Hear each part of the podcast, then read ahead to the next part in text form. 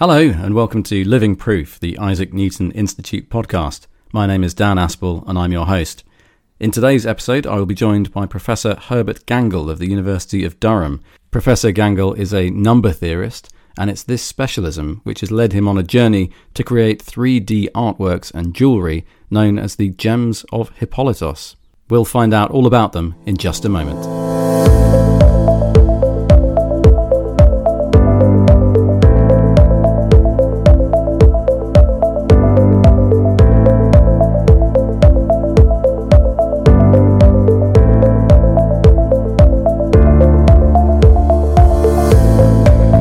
So, Herbert Gangl, thank you very much for joining me and welcome to Living Proof. A pleasure. And for a way of introduction for the listeners, you are attending INI as a participant at the moment. Can you tell us a little bit about the program that you're part of? It's about uh, algebraic K theory, um, algebraic cycles, and uh, homotopy theory.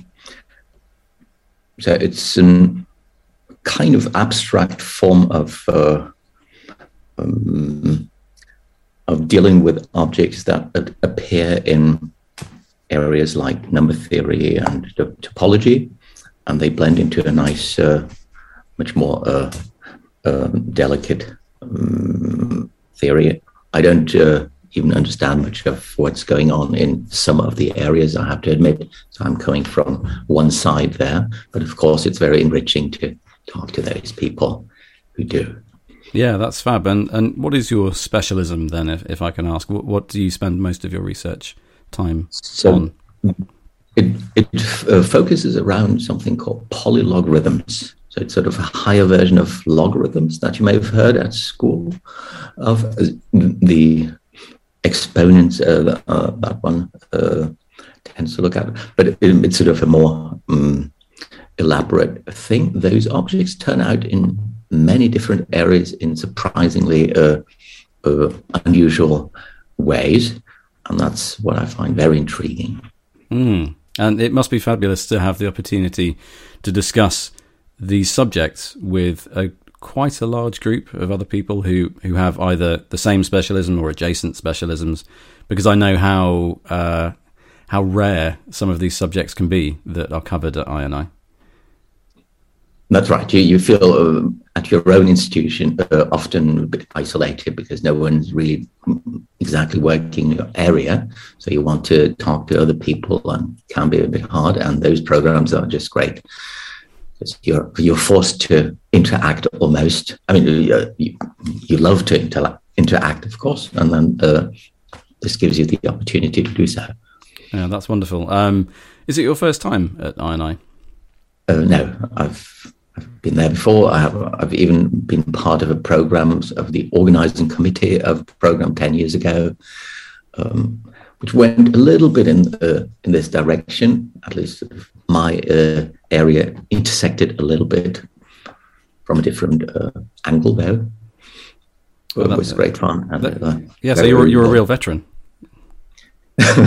well, um, and uh, again, by way of introduction to yourself, uh, your home institution is uh, Durham, I believe. Right. yeah, and uh, that must be wonderful. It's a beautiful city, a nice place to live, I imagine.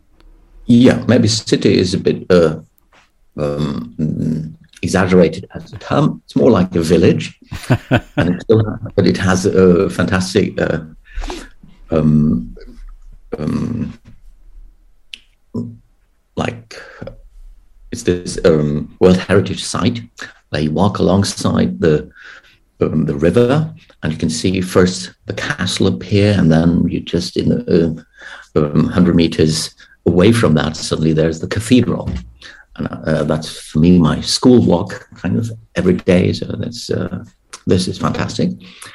And the, the whole uh, city the whole town is is, is a bit uh, still uh, medieval in the sense that uh, these cobblestone roads are sort of still narrow. It, it's fun. It's really fun to, to walk there. That's such a delight. I I, I know Durham a little, and uh, yeah, you've you've painted a perfect picture of it there. And to, to come from there to Cambridge, you know, which is also celebrated for it's uh, the beauty of its architecture. What a what a lovely mixture. What a lovely life to be an academic. God. Um, I'm sure there are many many other aspects which we haven't touched on. Yeah.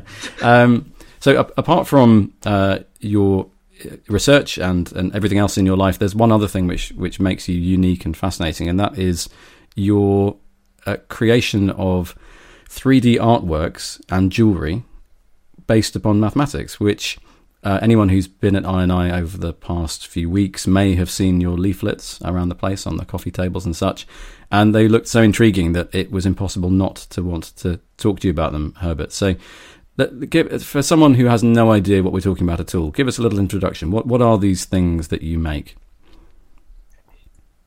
So they uh, originally arose from um, my master's thesis, even. Um, which on the continent is a bit more extended. And it, it deals with uh, hmm, how can I how can I start to formulate it? It, it deals with uh, visualizations of groups of group actions. So groups are kind of mathematical objects that try to capture symmetry so we we feel what, what symmetry is, but it's hard maybe to quantify that notion. And mathematicians have found ways to to uh, deal with that. And there's this notion of a group. Then you have a, a space, and the group may be acting on the space. So it does something to the space. It carries a point around, uh, and uh, you want to see things like um, orbits under that group action. Very uh, very vague, like uh, planetary orbits around the, the sun would be concentric uh, circles, and uh, they nicely uh, sort of divide a plane into um, non-over non-intersecting uh, bits. In a similar way, you have these orbits of uh, cutting your space into um, nicely um, um they, they, they, they cut your space, they partition your space nicely. As a two-dimensional analog, maybe uh, tilings uh, on your wall, on your bathroom wall, or like Escher's uh, um, paintings uh, have with angels and demons, for instance. They tile the the plane very nicely, so that, that's what people tend to uh, have seen before. So that's maybe a good impression to start with. And then we think of that as a three dimensional version of it, but not in our usual way of uh, thinking about geometry, which is the so called Euclidean way. Uh, it's more um, what's called the hyperbolic geometry. And for those bits that uh, um, I'm interested in or have been interested in in, in that uh, thesis, um, hyperbolic geometry seem to, seems to be richer. So those tilings, so three-dimensional tilings, which come actually from number theory, which is where I originally came from, uh, they uh, we have infinitely many different ones. And as it turns out, in many cases, there is a beautiful uh, um, subdivision uh, of the orbit space.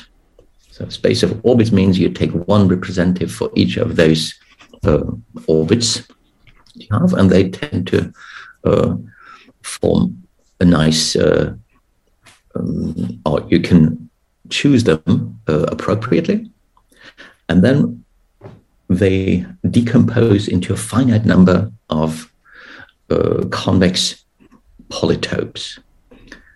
So now, uh, long way long story short, uh, one of those polytopes that arise from such a tessellation is what goes into uh, my jewelry typically.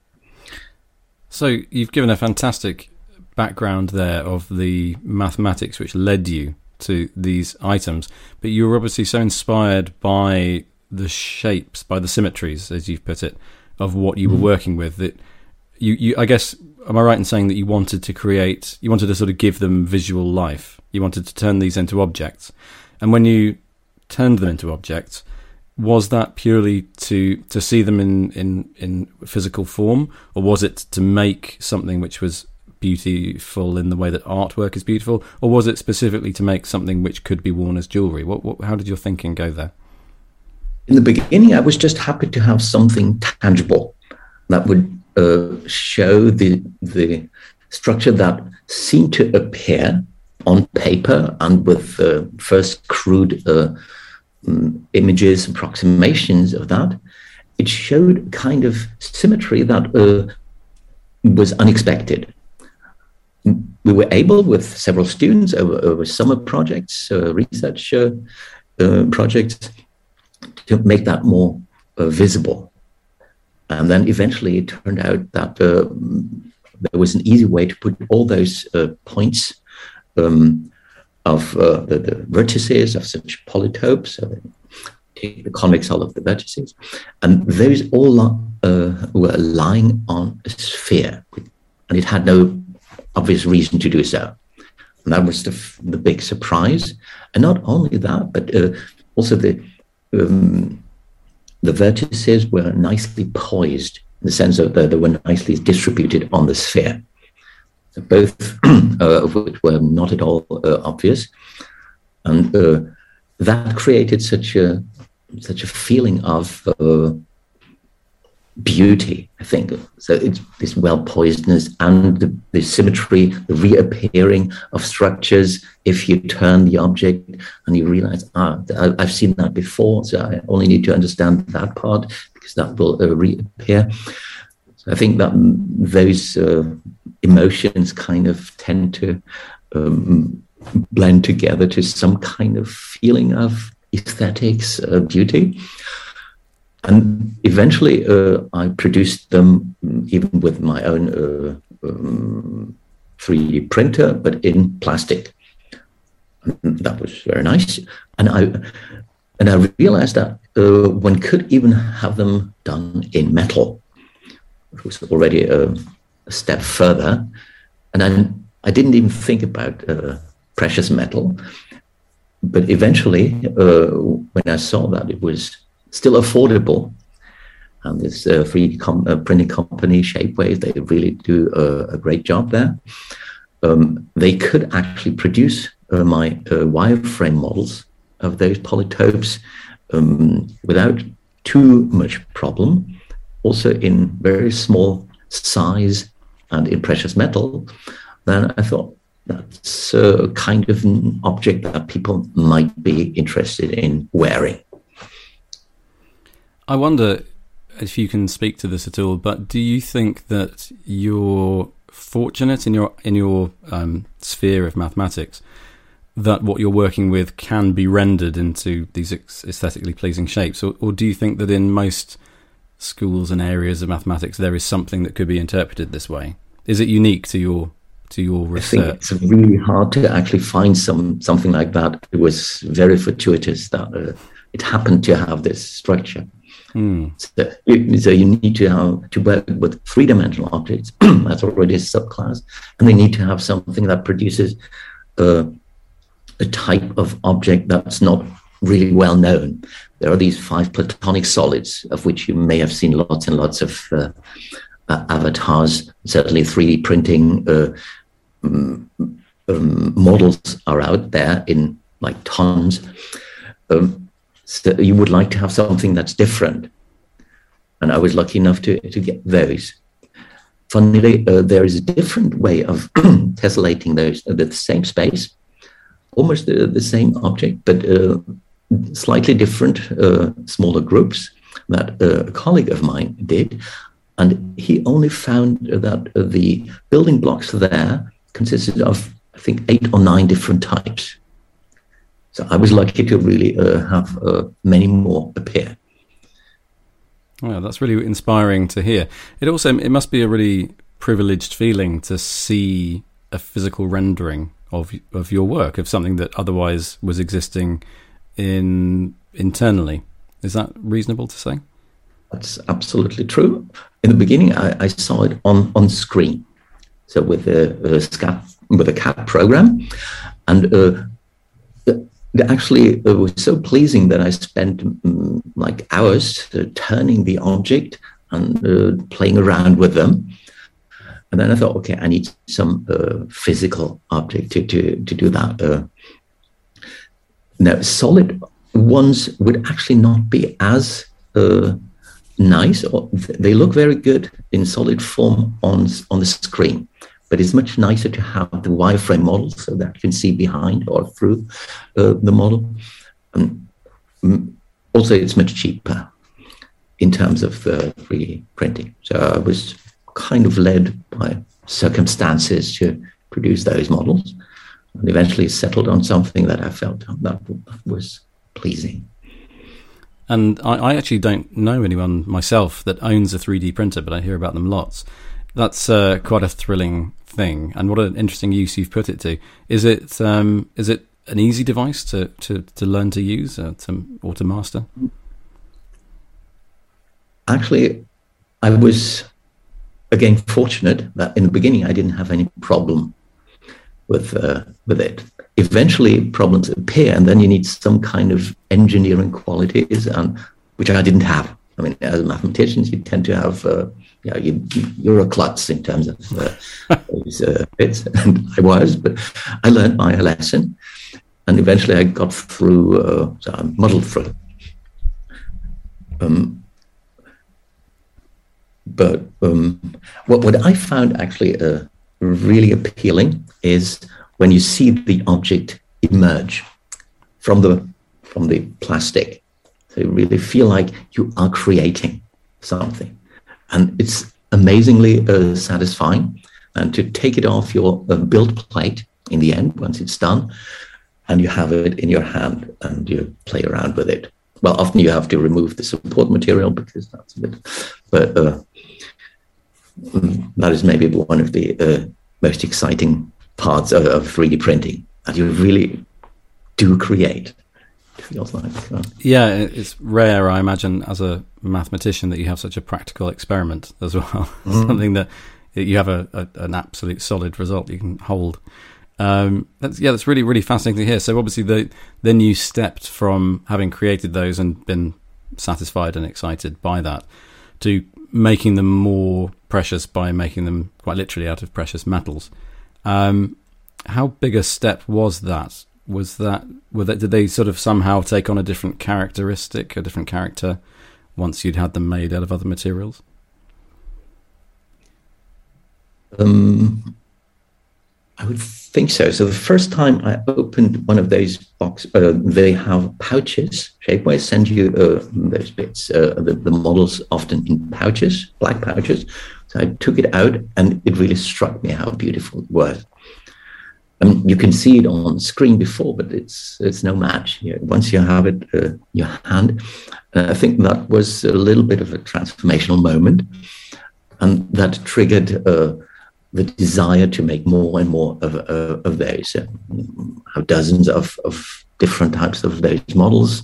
Uh, try to play around with them, try to modify them, and in order to wear them, you don't want them too round because maybe they, they away. Uh, so, so I squeezed them and I found different uh, pleasing ways of presenting them as well. So then I thought, okay, mm, there is some artwork uh, to be done.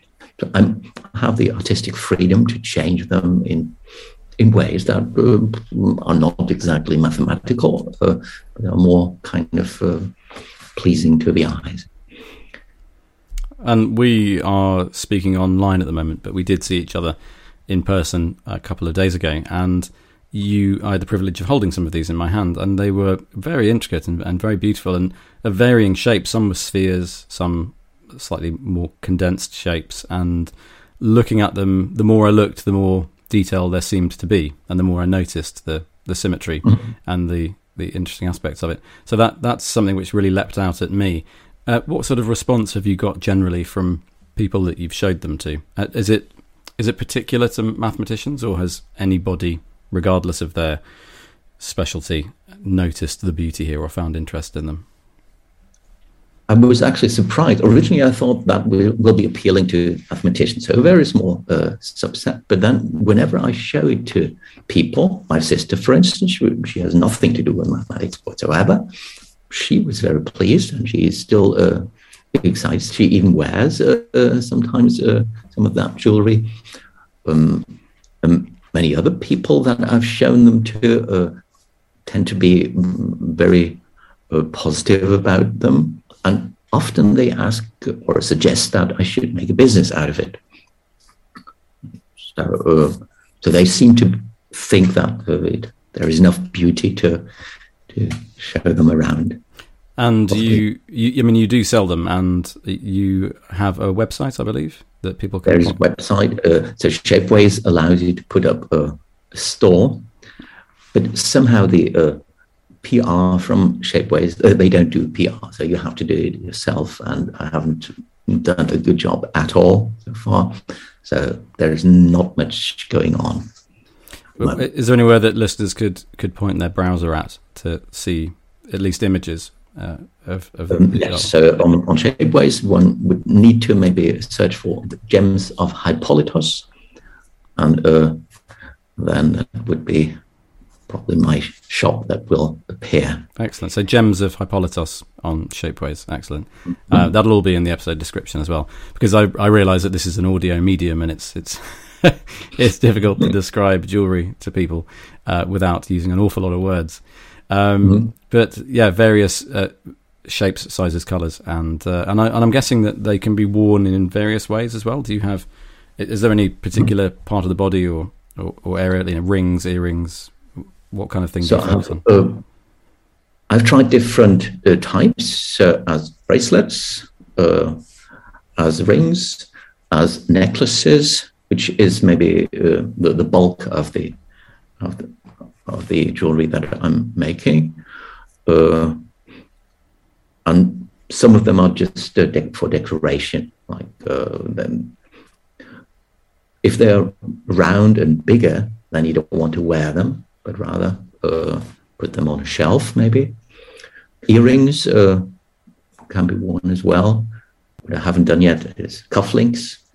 Oh, yeah, that'd be a good one. Yeah. Uh, tell me, what's the significance of Gems of Hypolytos? What is the significance of the name? Um, it's a so play on words. Um, so it comes from hyperbolic polytopes. So and blending those uh, uh, turn out to give something that sounds like a Greek name. Indeed, there were uh, um, Greek, I think, um, philosophers, maybe Hippolytus, which uh, are very close in, uh, at least with the sound. So I thought maybe uh, this has an appealing, has a certain appeal to people. If I um, have such a such a name and put them together with like gems. I even produced a little legend uh, that would uh, put a certain Hippolytus who envisaged uh, those bits uh, to the game. Um, originally, I, I, hoped that this would would be an important factor for Shapeways, but I don't think anyone really cares.